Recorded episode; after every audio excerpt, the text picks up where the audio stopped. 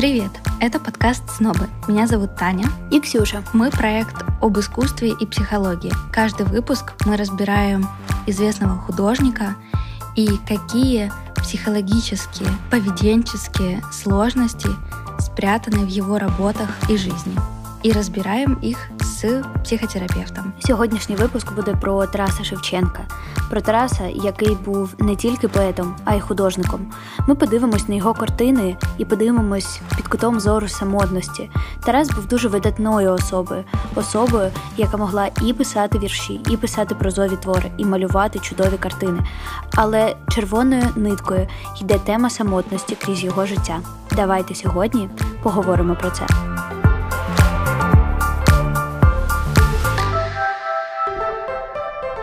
Часи, коли жив та працював Тарас Шевченко, не було інтернету, ідей про вежі 5G та чіпізацію, але люди вірили у мавок, лісовиків, відьом та у погодні повір'я. Чому нам так хочеться у щось або у когось вірити? Чому ми намагаємось знайти причини та заговори усім подіям та ситуаціям, що з'являються у нашому житті? Та звідки з точки зору психології беруться всі ці ідеї про 5G, тотальне прослуховування, а головне, як і чому з'являються люди, які вірять в це?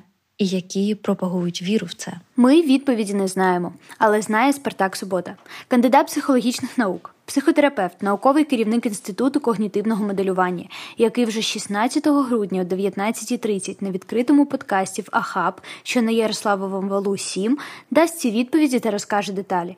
Забронювати квитки можна у телеграм-боті, собачка, альфа нижнє підкреслювання, хаб, нижнє підкреслювання, бот або за лінком в описі до цього випуску. Сьогоднішній випуск ви частково прослухаєте українською мовою. Нам здається чесно говорити про Тараса Шевченка саме українською. Приємного прослуховування. Яким Шевченко був художником? Насправді дуже цікавим. Більше графіком, ніж живописцем. Графіка, графічне бачення йому було ближче, і він навіть е, під кінець життя це сам зрозумів визнав і в своєму щоденнику писав про те, що йому варто займатися графікою. Шевченко з одного боку розглядав мистецтво як е, можливість заробляти на життя, про що він неодноразово писав в своїх листах е, знайомим в своєму щоденнику. Але з іншого боку, в нього було якесь неймовірне захоплення. Мистецтво його заворожувало. Він дуже тонко відчував природу і красу яку мистецтво привносило з усіх його тверджень, з усіх його спогадів, із записів щоденнику, видно наскільки він захоплювався тонкою красою цього світу. І ось мистецтво це була можливість доторкнутися. До цієї краси виразити її на свій манер. І тому Шевченко не міг не малювати. От як він не міг не писати вірші, так він не міг і не малювати. За біографічними свідченнями в нього навіть е, хист до мистецтва проявився раніше, ніж хист до літературної творчості. Тому він, як художник, був рівноцінний Шевченку поету. Звісно, збереглися далеко не всі його твори. Найранішим твором вважають е, рисунок жіночої голівки, який був створений в 1830 році, і деякі дослідники вважають, що цей рисунок був створений в місті Вільно, де Шевченко можливо брав уроки рисунку у художника Яна Рустема. Це дуже ранній твір, це ще твір навчальний. Там видно невпевненість руки, там видно певну таку жорсткість штрихування. Тому цей твір скоріше свідчить про те, що Шевченко опановував складну науку рисунку. Аби побачити картини Тараса Шевченка, не обов'язково йти до музею. Ви можете прийти на сторінку snobs.podcast у інстаграмі. Там ми вибудовуємо особливо ком'юніті людей, які шанують культуру, мистецтво та психологію. Приходьте, підписуйтесь та залишайтесь. Лінк на інстаграм залишимо в описі до цього подкасту. Але якщо говорити про те, який зі збережених творів був е, першим в плані самостійності художника, де він проявив ось саме самостійність бачення, де він проявив свою натуру, свій темперамент, то я б назвала таким твором його автопортрет 1840 року. Шевченко вже почав навчатися в Петербурзі, і оцей автопортрет олійна картина, він, власне, першим показує нам, якою була натура митця. Шевченко навчався в такий час. В Петербурзькій академії, коли в академічній освіті панував неокласицизм, такий дуже раціональний, чіткий, загладжений. А цей автопортрет показує самостійність, тому що Шевченко подивився на себе як художник-романтик. Там на очі лягають на півтіні. Там освітлення не пряме спереду, а трошки згори. Він подивився на себе, прагнучи показати внутрішній стан, прагнучи заглибитися в самого себе. Тому я б назвала оцей автопортрет першою роботою Шевченка художника, де він не просто навчається, не просто опановує щось, а ось саме виражає себе. Шевченко художник був більш позитивним, ніж е, Шевченко поет. Справді, в його мистецтві було зображено менше страждань, менше якихось соціально-політичних проблем. В мистецтві він якось балансував між співчуттям до одиноких образів, до пригнічених образів та захопленням оцим світом, його красою, захопленням природою. Шевченко намагався завжди включати в пейзаж людину з її звичайним життям. Це особливо видно в його українських пейзажах. Він завжди обов'язково включав туди людину, кілька людей, які займаються своїми справами. Для нього це була невід'ємна частина природи, життя. А коли він опинився в засланні, звісно, ці степи, які він бачив довкола, вони додали безлюдності в його пейзажі. Але він все одно цікавився людиною. Він все одно компенсував це замальовками казахів, замальовками їхнього життя. Шевченко була цікава людина. А от якщо подивитися на його сюжетні роботи, тут е, тема самотності проходить, причому в усіх періодах його творчості.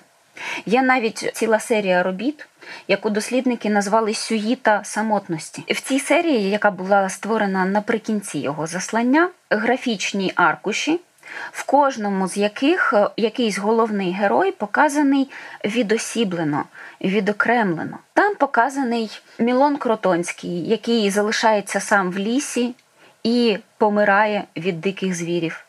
Там показаний помираючий гладіатор, там показаний е, нарцис з давньогрецької міфології, який нікого не кохав, який залишився сам, закохався в своє відображення, і його також спіткала трагічна доля.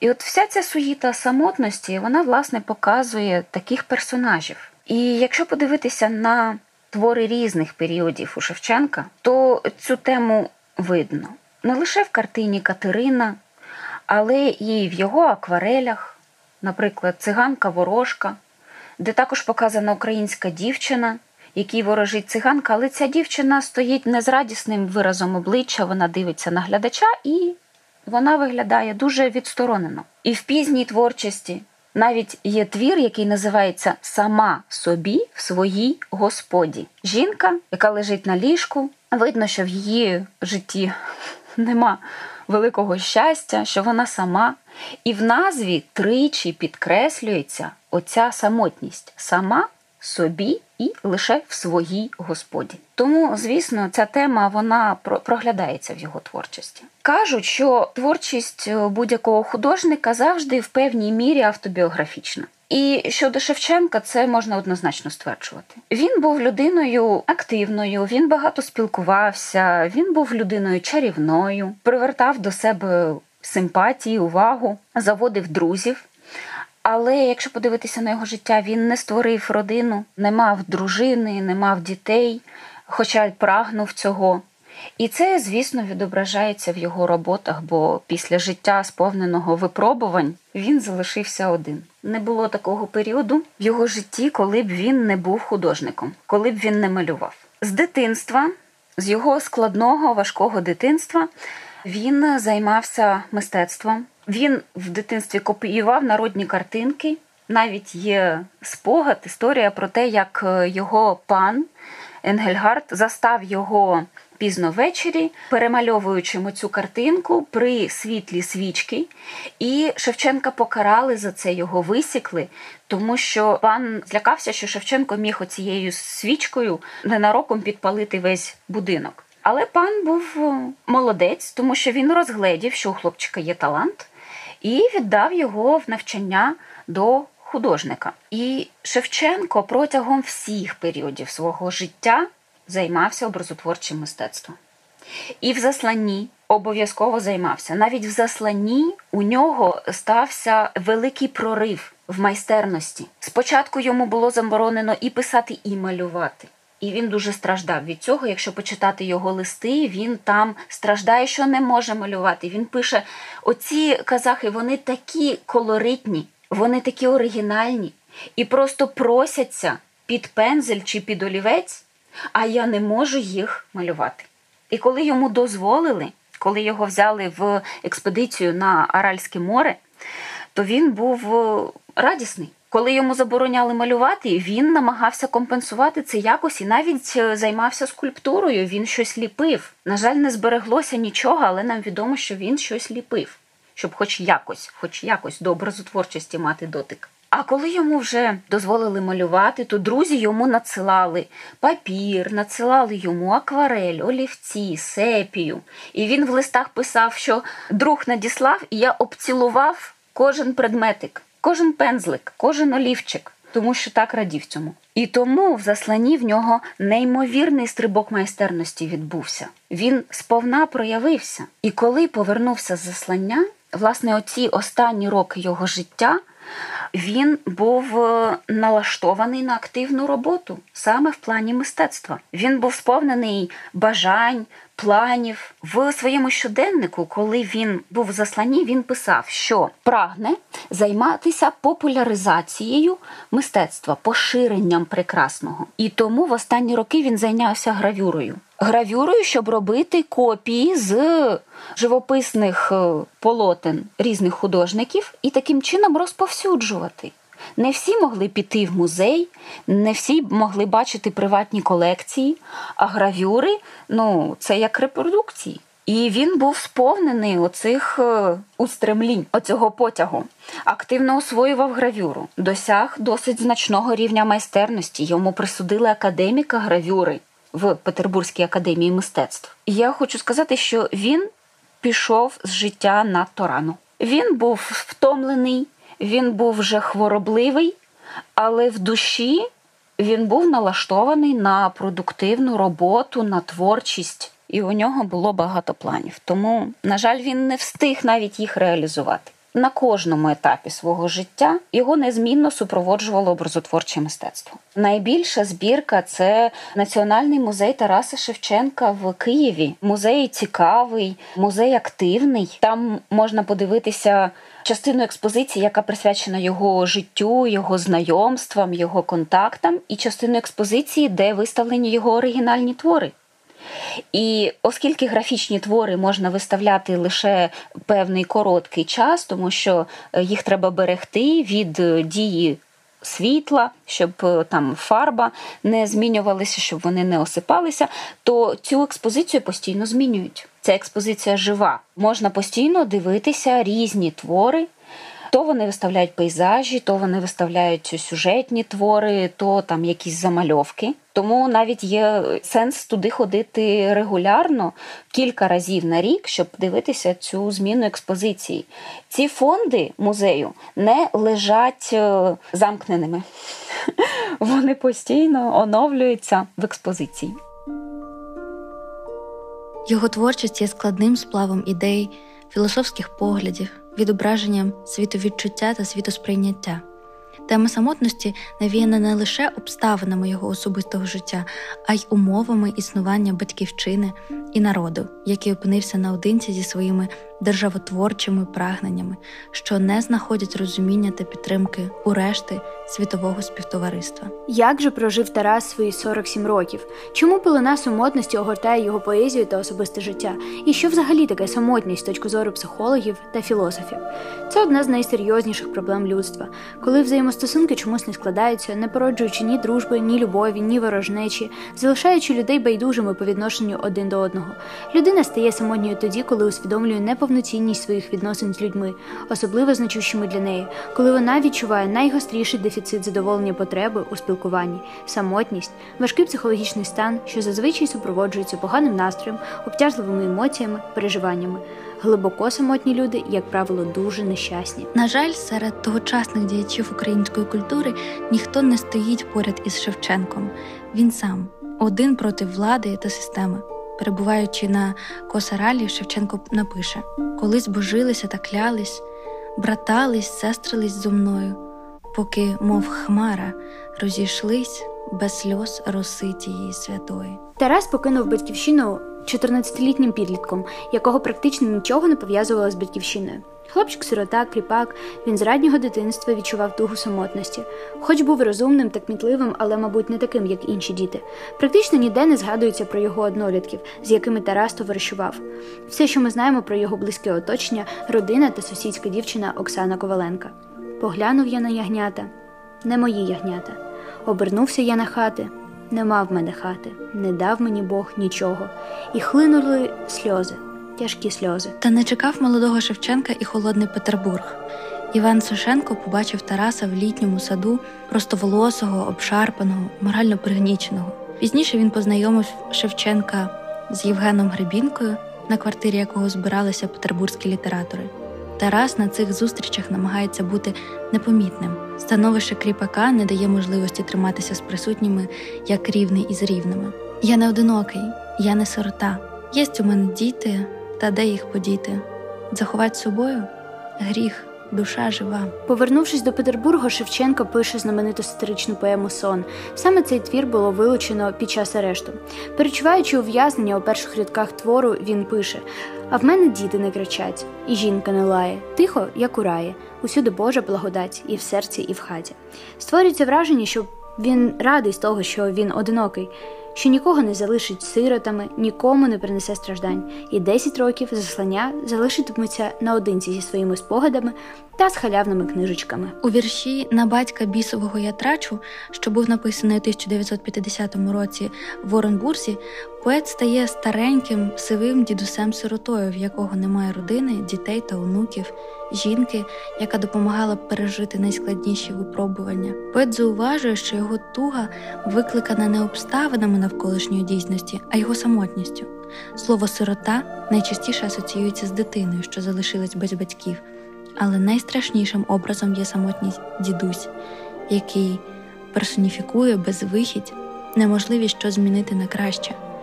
У невольничій поезії самотність уособлює серце, сповнене тугою та жалем. Мала дитина, яка частіше за все голодна, самотньо сидить під тином при дорозі. Часто це підкреслює ту обставину, що довкола цієї дитини є люди, але вона самотня і нікому не потрібна. В психотерапии это запрос про отношения всегда. Одиночество всегда является маркером либо отсутствия отношений, либо плохой формы отношений. И он звучит приблизительно так. Мне одиноко, я хочу построить отношения, либо я в отношениях, но мне в них одиноко. И одиночество — это когда я есть, но нет рядом другого, который разделяет мою реальность, мои чувства, мою веру. Ну и нету того, вот, кто бы понимал меня и разделял ну, то, как я вижу, то, как я чувствую, то, как я переживаю свой мир. А это Антон. Антон – психотерапевт нашего подкаста, а также сооснователь онлайн-платформы для поиска своего психотерапевта «Тритвилд». Сегодня Антон расскажет нам о том, что такое одиночество. Продолжайте слушать. Тогда пытаться понять или исследовать, как я остаюсь в них одиноким. Ну, что мне не удается сказать, то, что я хочу сказать, или что мне не удается получить, то, что я хочу получить. И вот можно это исследовать. А, что именно мне не хватает в этих отношениях? Где, в каком месте я остаюсь непонятым или неуслышанным, или недосказанным. И это можно исследовать. И довольно часто при исследовании становится понятно, что либо я не, недостаточно сообщаю, что мне не хватает, либо у другого просто этого нет. И тогда уже возникает следующий вопрос. Ну, оставаться мне в этой форме отношений или нет? Или искать, как я могу получить то, чего мне не хватает в этих отношениях. Часто, когда говорят про одиночество, ну, говорят с негативной коннотацией, говоря об одиночестве, да? Это что-то такое негативное, что вызывает страдания или же какие-то другие сложные или тяжелые переживания. Но одиночество это вообще само по себе такое, как ну, нейтральное. Ну, то есть, а, и одиночество, оно может быть добровольным или как выбором таким своим, в котором я могу себя хорошо чувствовать. Вовсе нет.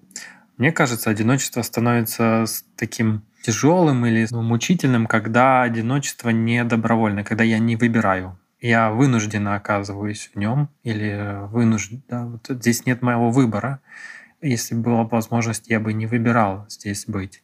Но я здесь. И тогда я могу переживать это как тяжелое состояние. Я не знаю, ну, ну как и что Шевченко переживал, когда он выбирал свой какой-то одинокий путь, да, там, если он было ли это вынужденное, или же это его было ну, таким добровольным выбором, которым он так ну, творил, свої произведення. За останній місяць ми опублікували на патреоні снобів дуже багато постів про мистецтво та психологію.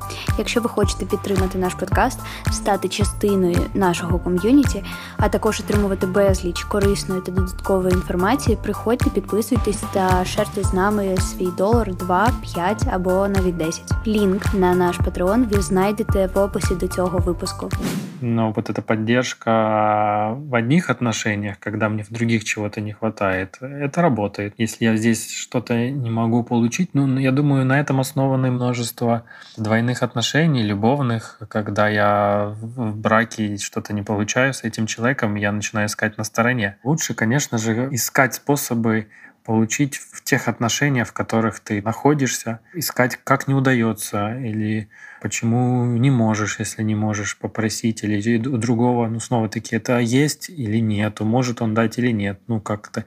Потому что искать, будучи, там, если ты там в браке, то это довольно такой, как, ну, привычный, с одной стороны, наш паттерн э, и, и искать в, в других отношениях то, что я не могу здесь получить, потому что здесь, может, много все завязано, на муже или на жене, дети или так далее, то вот эти любовные отношения, это как в каком-то смысле, ну вот как если я там у папы не могу получить разрешение, то я иду к маме, да, там вот это как будто я в другом месте знаю, что есть какой-то другой человек, где я могу там это получить. И это вот такие треугольные отношения. И, конечно же, это может, я бы сказал так, закрыть дыру одиночества, но это не решит вопрос одиночества потому что тогда я не в тех и не в тех отношениях полностью не состою. Я одной стороной в одних отношениях, а другой стороной в других. И тогда вроде я такой напитанный, ну потому что там получил, и там получил, и там есть, и там есть, но нигде я полностью не собой. И вроде я, я уже ощущаю себя таким, закрытой потребности есть то, что в одних не могу получить, получу в других, но и в то же время на самом деле я и не там, и не там полностью не, не я.